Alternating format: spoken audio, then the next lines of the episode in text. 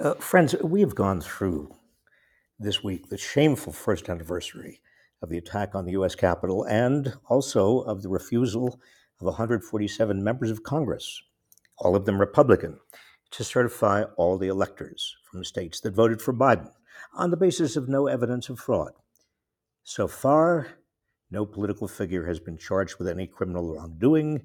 We've seen 34 voter suppression bills enacted by 19 Republican state legislatures. And we are now witnessing a struggle in the Senate to reform the filibuster so that voting rights legislation can be enacted. All of this uh, raises a pretty basic question. I thought this might be a good day to get into it. And that question is this Is there still a common good? It may sound like a kind of corny question, uh, but uh, it's a very real and important question. I was at the impressionable age of 14 when I heard John F. Kennedy urge us not to ask what America can do for us, but what we can do for America. Some of you might remember that if you are as old as I am. Seven years later, I took a job as a summer intern in the Senate office of his brother, Robert F. Kennedy. It wasn't a glamorous job, to say the least. I felt lucky when I was asked to run his signature machine. But I told myself that in a, a very tiny way, I was doing something for the good of the country. That was more than a half century ago. I wish I could say America is a better place now than it was then. I mean, surely our lives are more convenient. 50 years ago, there were no cash machines or smartphones. I wrote my first book on a typewriter. As individuals, we are as kind and generous as ever. We volunteer in our communities, we donate, we help one another, we pitch in during natural disasters and emergencies. We, we come to the aid of individuals in need. We're, we're also a more inclusive society in that Black people, LGBTQ people, and women have legal rights they did not have a half century ago. Yet our civic life, as citizens in our democracy, participants in our economy, managers or employees of companies, members or leaders of organizations, our civic life seems to have sharply deteriorated. What we've lost is a sense of our connectedness to each other and to our ideals the America that John F. Kennedy asked that we contribute to.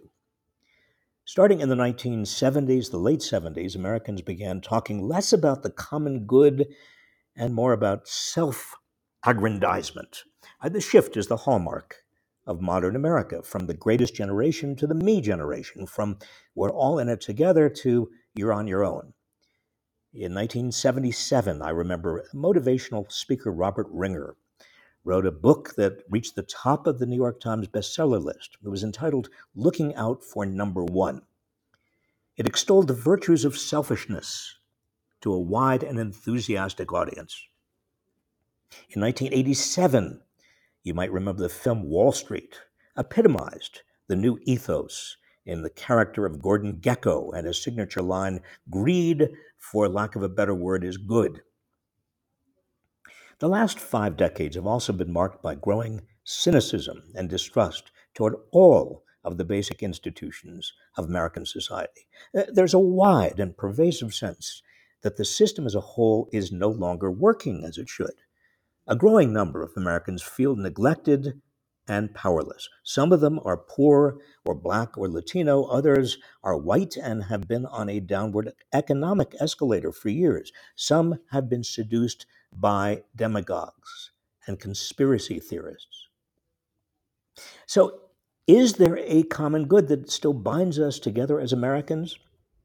Well, I say yes. And it's not the whiteness of our skin or our adherence to Christianity or the fact that we were born in the United States. No, we are bound together by the ideals and principles we share and the mutual obligations those principles entail I mean, after all, the United States Constitution was designed for, quote, we the people, unquote, seeking, quote, to promote the general welfare, unquote. It was not designed for me, the selfish jerk, seeking as much wealth and power as possible. During the Great Depression of the 1930s and World War II, Americans faced common perils that required us to work together for the common good. That good was echoed in Franklin D. Roosevelt's four freedoms freedom of speech, of worship, freedom from want, freedom from fear. The common good animated many of us, both white and black Americans, to fight for civil rights and for voting rights in the 1960s and even in the 1970s. It inspired America to create the largest and most comprehensive system of public education the world had ever seen, and it moved many of us to act against the injustice of the Vietnam War, and others of us to serve bravely in that besotted conflict. Look, Americans sharply disagree about exactly what we want for America or for the world, but if we are to participate in the same society, we have to agree on how we deal with our disagreements, the importance of our democratic institutions, and our obligations toward the law. It's our agreement to these principles that connects us. It's not the agreement about where these principles lead. I mean, some of us may want to prohibit ab- uh, abortions because we believe life begins at birth. Others of us believe women should have the right to determine what happens to their bodies. Some of us want stricter environmental protections, others more lenient. We're free to take any particular position on these and any other issues.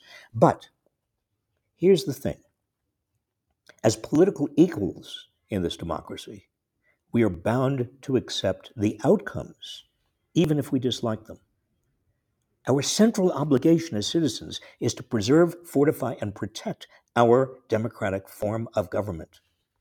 We must defend the right to vote and ensure that more citizens are heard, not fewer. We can't hate our government because it's the means by which we can come together to help solve our common problems. We may not like everything the government does, and we justifiably worry when special interests gain too much power over it. But listen, our obligation is to work to improve government, not undermine it.